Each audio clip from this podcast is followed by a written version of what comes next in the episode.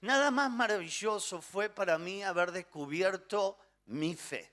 Era un hombre que no tenía fe, sabía la existencia de Dios, creía en Dios, pero no estaba cultivando la fe, no estaba desarrollando la fe.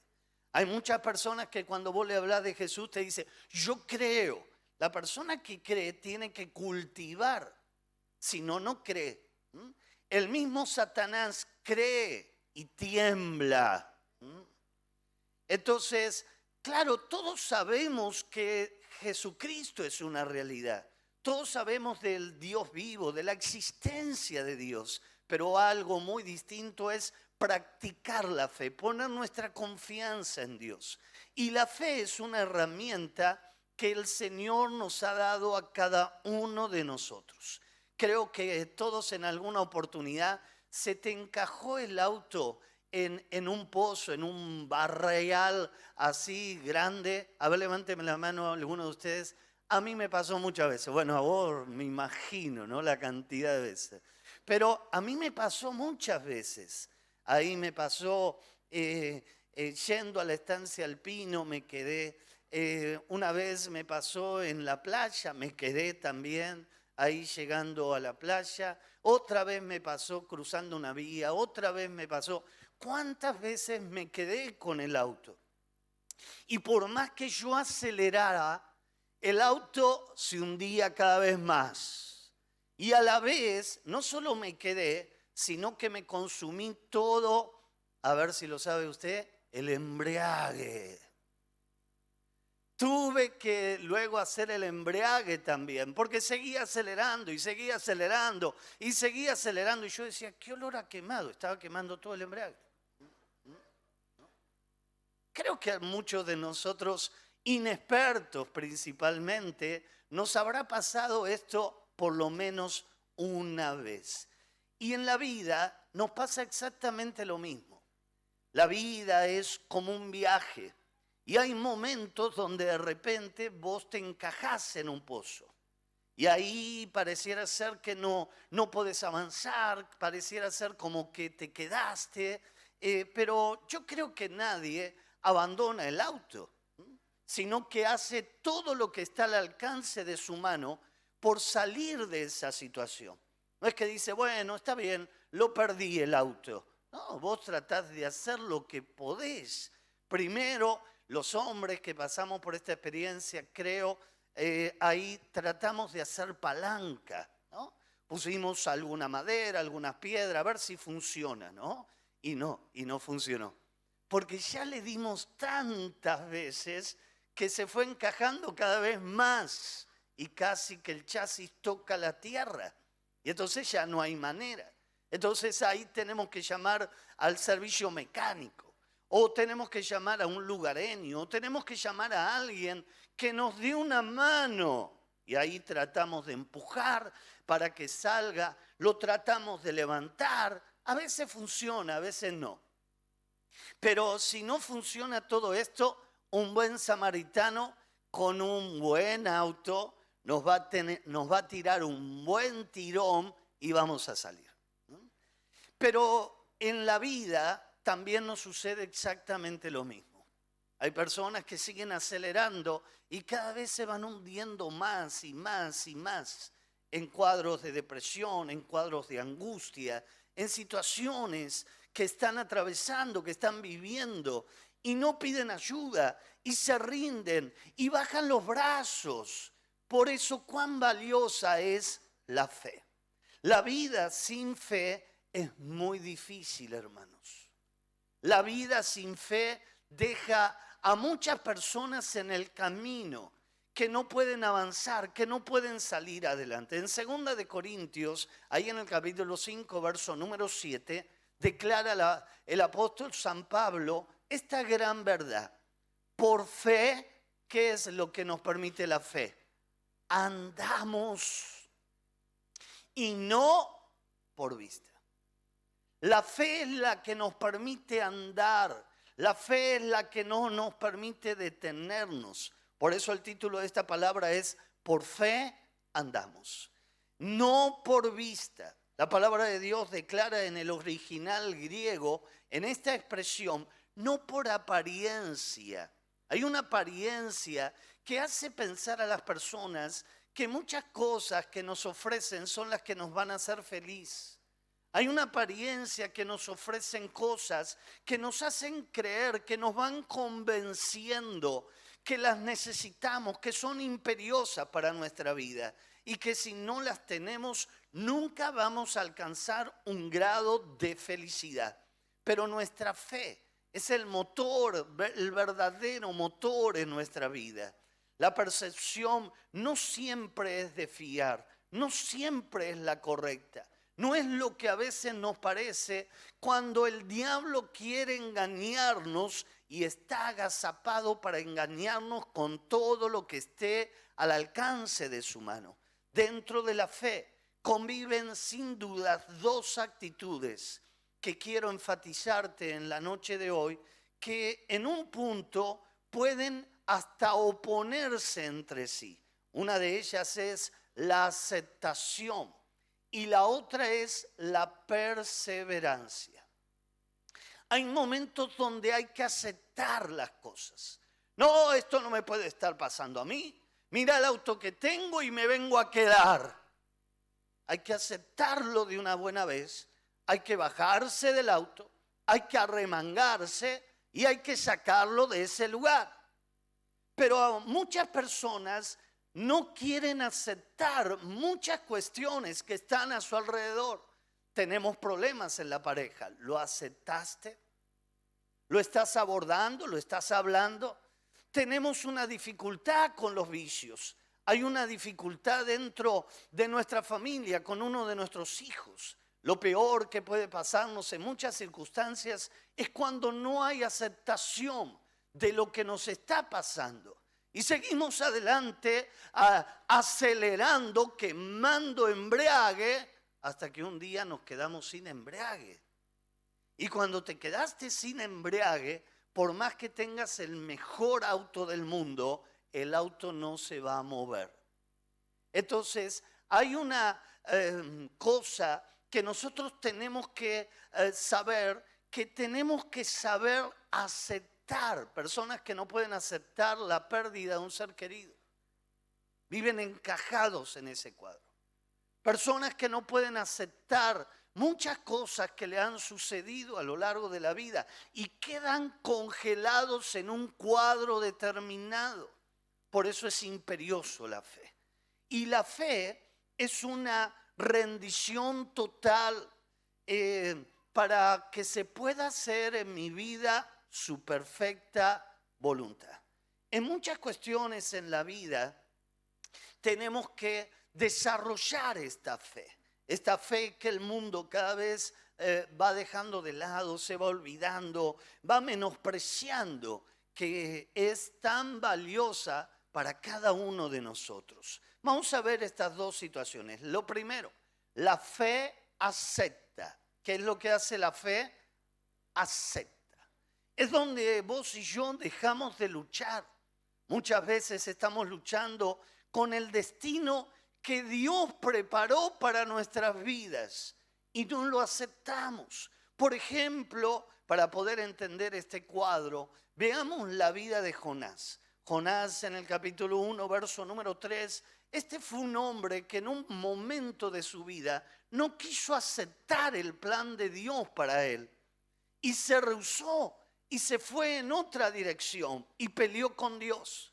Lo peor que te puede pasar es pelear con Dios. ¿Sabes por qué es lo peor que te puede pasar? Porque nunca le vas a ganar.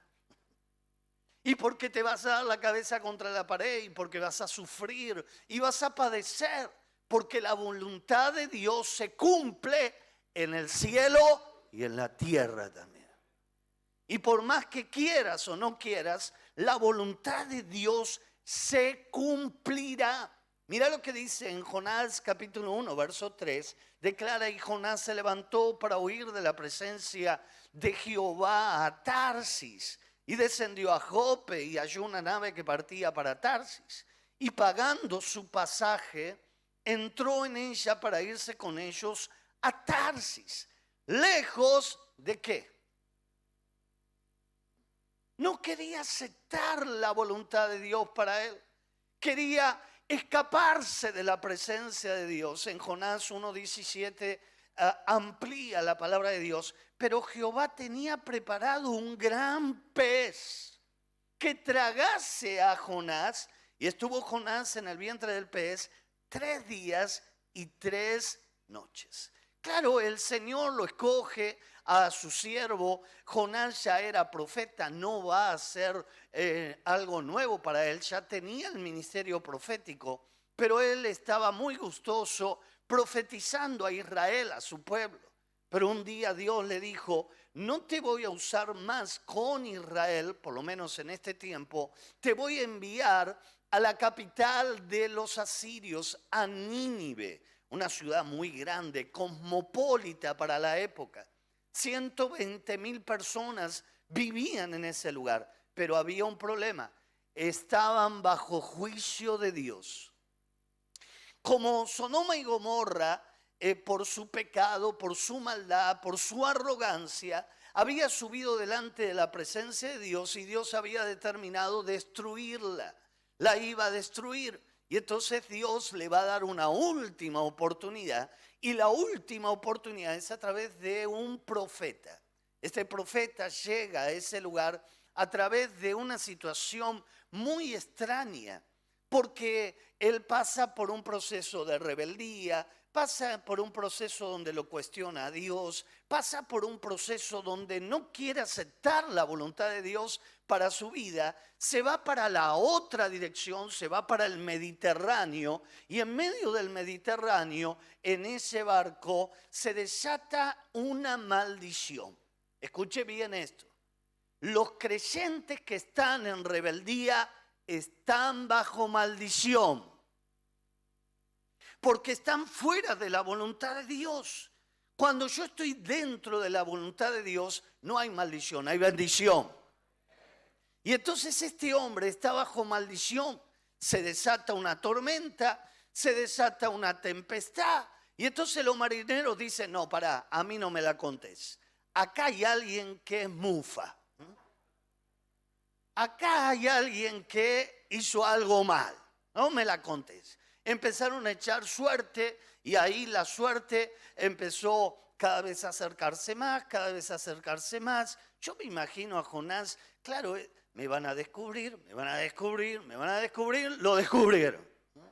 La suerte terminó orientando a los marineros, esto era un sistema que utilizaban en la antigüedad, y de esta manera llegaron a la conclusión que el Mufa era Jonás. Y entonces cuando se dan cuenta le dice, ¿por qué nos hiciste esto? Nos estamos muriendo, nos vamos a ahogar, eh, el barco se va a partir. Canta, ¿qué hiciste? Así fue. Y entonces Jonás ahí cantó las 40. Yo estoy huyendo de Dios, estoy en rebeldía, eh, estoy haciendo las cosas mal. Bueno, allá vos. Y entonces decidieron tirarlo fuera del barco. Y así fue esta historia. Y un pez se lo tragó. Y entonces el barco continuó su rumbo y no se destruyó, había sacado al que estaba bajo maldición. Y Jonás durante tres días está en el vientre del pez, este gran pez que lo va a tragar, probablemente no fue una ballena, muy probablemente no lo fue, pero lo cierto es que lo va a vomitar precisamente en las costas de Nínive.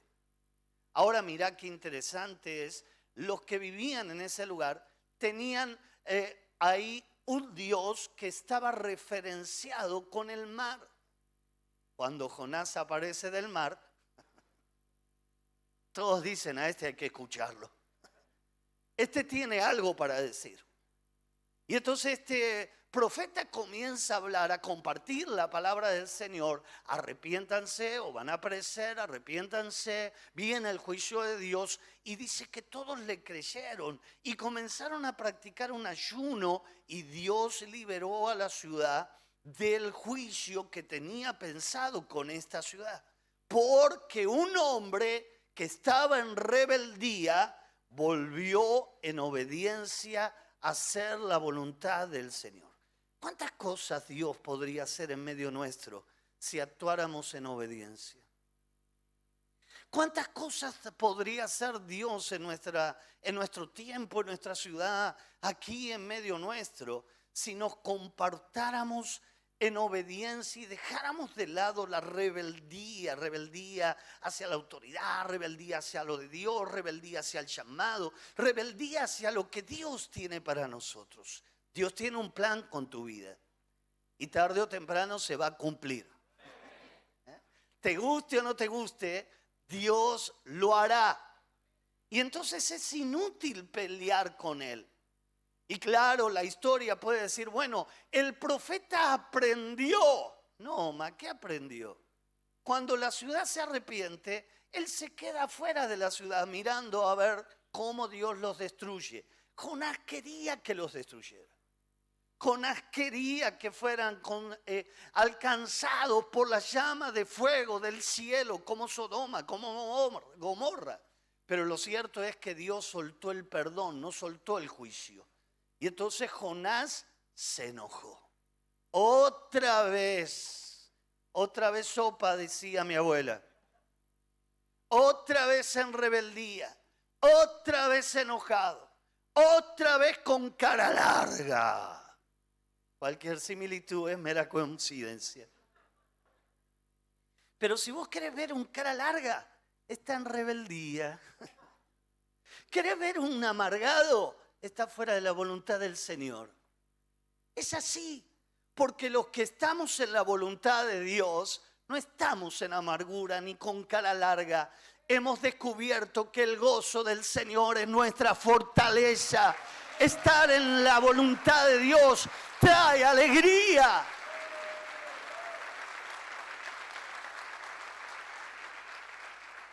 Cuando alguien está luchando con su destino, ese está en angustia.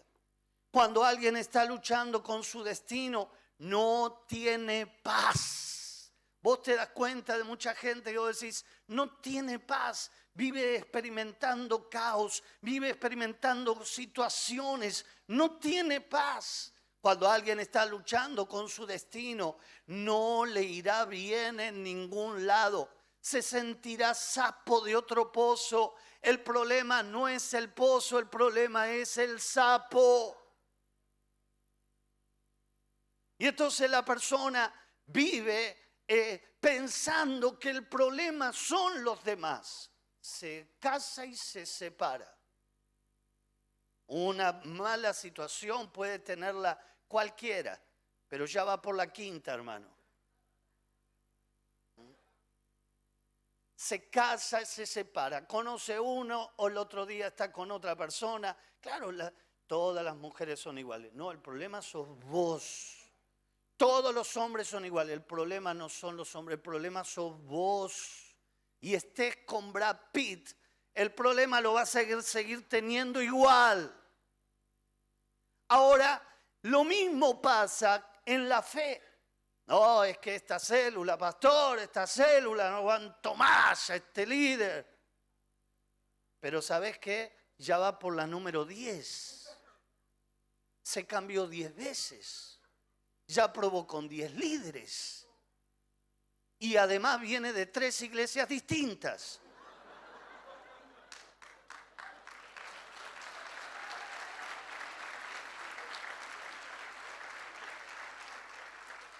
Cuando alguien lucha con su destino, nada le saldrá bien. Imagínate si Jonás viviera entre nosotros hoy en día. ¿Cuántas veces habrá querido cambiar de célula Jonás? Iba un líder y le decía, tenés que ir a Nínive. No, no, no, yo voy para el otro lado. Me cambio de célula, acá nadie me entiende. Va a la otra célula, tenés que ir a Nínive, dice el Señor que tenés que ir a Nínive. No, me cambio de célula. Luego me cambio de iglesia, luego me hago mormón.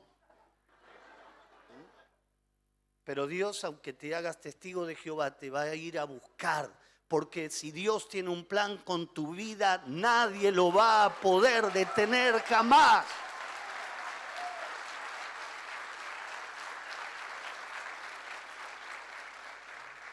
Pero todo se alinea en la vida de Jonás cuando él entra en el propósito de Dios. ¿Será que pasará conmigo lo mismo? Cuando él se decide ir a Nínive a actuar como profeta en obediencia a Dios, abandonar la rebeldía, es donde los planetas se alinean, es donde pareciera ser que todo está correctamente bien y algo se desata cuando él acepta el plan de Dios para su vida. Pero en segundo lugar, quiero abordarte la fe que avanza, es la que persevera. Existe una fe emocional. La fe emocional es donde muchas personas quieren desarrollar una fe emocional, sienten, y la fe no se siente, se experimenta, se acepta, se desarrolla. Las personas viven bajo eh, eh, un ámbito sensorial de emociones y mucha gente desarrolla una fe emocional. Hoy, este mismo día, estaba ahí observando porque pasaron a podar los árboles y estaba mirando eh, mi arbolito, el arbolito que yo planté. Antes de morir tenés que escribir un, un libro, plantar un árbol y tener un hijo. Entonces uno mira el árbol que plantó. Quiero ver cómo lo habían dejado. Y, me di cuenta, porque todos los días no estoy mirando el árbol, la verdad que no lo miro nunca. Pero me di cuenta que hacía un año atrás el árbol tenía un tronco muy débil y, las tormentas lo, lo partían, lo, lo ponían en riesgo, se podía partir. Pero ahora el árbol creció, maduró y ahora tiene un tronco firme. Y yo ahí, mientras lo miraba el Señor, me habló al corazón y me decía, así es la fe. Una fe emocional es una fe que no avanza, que no crece, que no se hace sólida. Y entonces cuando viene la prueba, la lucha, el viento, la tempestad, cualquier dificultad, lo parte, lo vuela, lo destroza. Pero cuando uno ya desarrolla una fe firme, venga lo que venga y pase lo que pase, nadie me va a sacar de la fe, nadie me va a sacar del camino del Señor. Dios es mi amparo, Dios es mi fortaleza.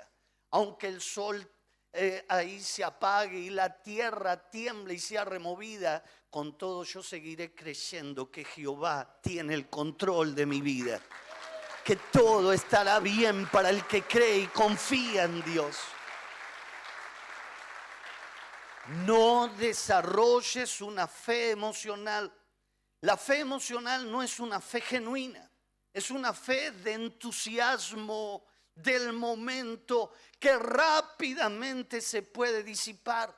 Hay mucha gente que tiene una experiencia, es tocada, recibe el amor de Dios, eh, recibe hasta un milagro, es un entusiasmo. Qué maravilloso, Dios es real. Ahora que vi la serie de Génesis, creo realmente que Dios es real, pero no cultiva esa fe, no desarrolla la fe. Y la fe solo es emocional. Y la fe es emocional es como un helado al sol. Se derrite, desaparece en medio de una prueba, del calor, del fuego de la prueba. Y es ahí donde esa fe es meramente superficial. Una fe, la del momento, es una fe que experimentó algo de parte de Dios. Fue al encuentro, dijo, ah, ahora sí me pongo las pilas, ah, ahora sí, ahora sí, ahora sí. Pero solo es una fe emocional. La fe es una absoluta confianza en Dios. De eso se trata la fe confiar plenamente, absolutamente en Dios. Y esa fe tiene que ver con la perseverancia. Eric eh, eh quedó ciego a los 13 años. Como resultado de una enfermedad degenerativa, decidió no quedarse y superarse a pesar de eh, su ceguera. Literalmente le tocó no poder andar por lo que veía, sino por sus fuertes convicciones. Se dedicó al alpinismo. Mirá qué interesante. Con 33 años, este hombre, Eric, eh, logró eh, hacer base en el Everest, la montaña más alta del mundo. Fue el primer ciego en lograrlo. Tenemos unas eh, fotos que nos muestran acerca de, de este hombre. Este hombre logró este hito en la historia, pero primero había hecho cumbre en otros montes muy elevados. Por ejemplo, el McKinley en 1995, el Kilimanjaro en 1997 y el nuestro, el Aconcagua, en el 99. Eric, cuando llegó a la cima del monte Everest, con un teléfono satelital, habló con el mismísimo presidente de los Estados Unidos.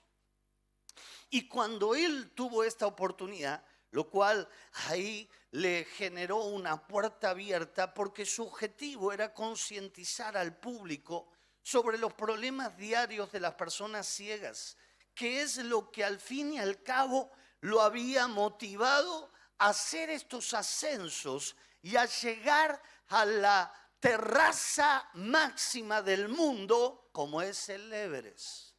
Ahora, este hombre, ¿qué es lo que tuvo? Fe. Y esa fe es la que la Biblia dice que es la que mueve las montañas. Y esa fe es la que nos dice la Biblia que sería como un grano, un grano de mostaza, que tendría un poder que no nos podemos llegar a imaginar. Pero Jesús dijo, y yo lo creo fehacientemente, que le hablaríamos a un árbol y ese árbol se desplantaría de su lugar, de su sitio y sería removido en el agua a una montaña y pasaría exactamente lo mismo. Por eso el Señor nos habló tanto de la fe y nos dijo que sin fe nadie verá al Señor. Nos habló y nos enfatizó de la fe y nos dijo, sin fe es imposible agradar y todo aquel que se acerca a Dios tiene que hacerlo por medio de la fe. Claro, si yo miro la, serie de Génesis sin fe, bueno, va a ser una novela más.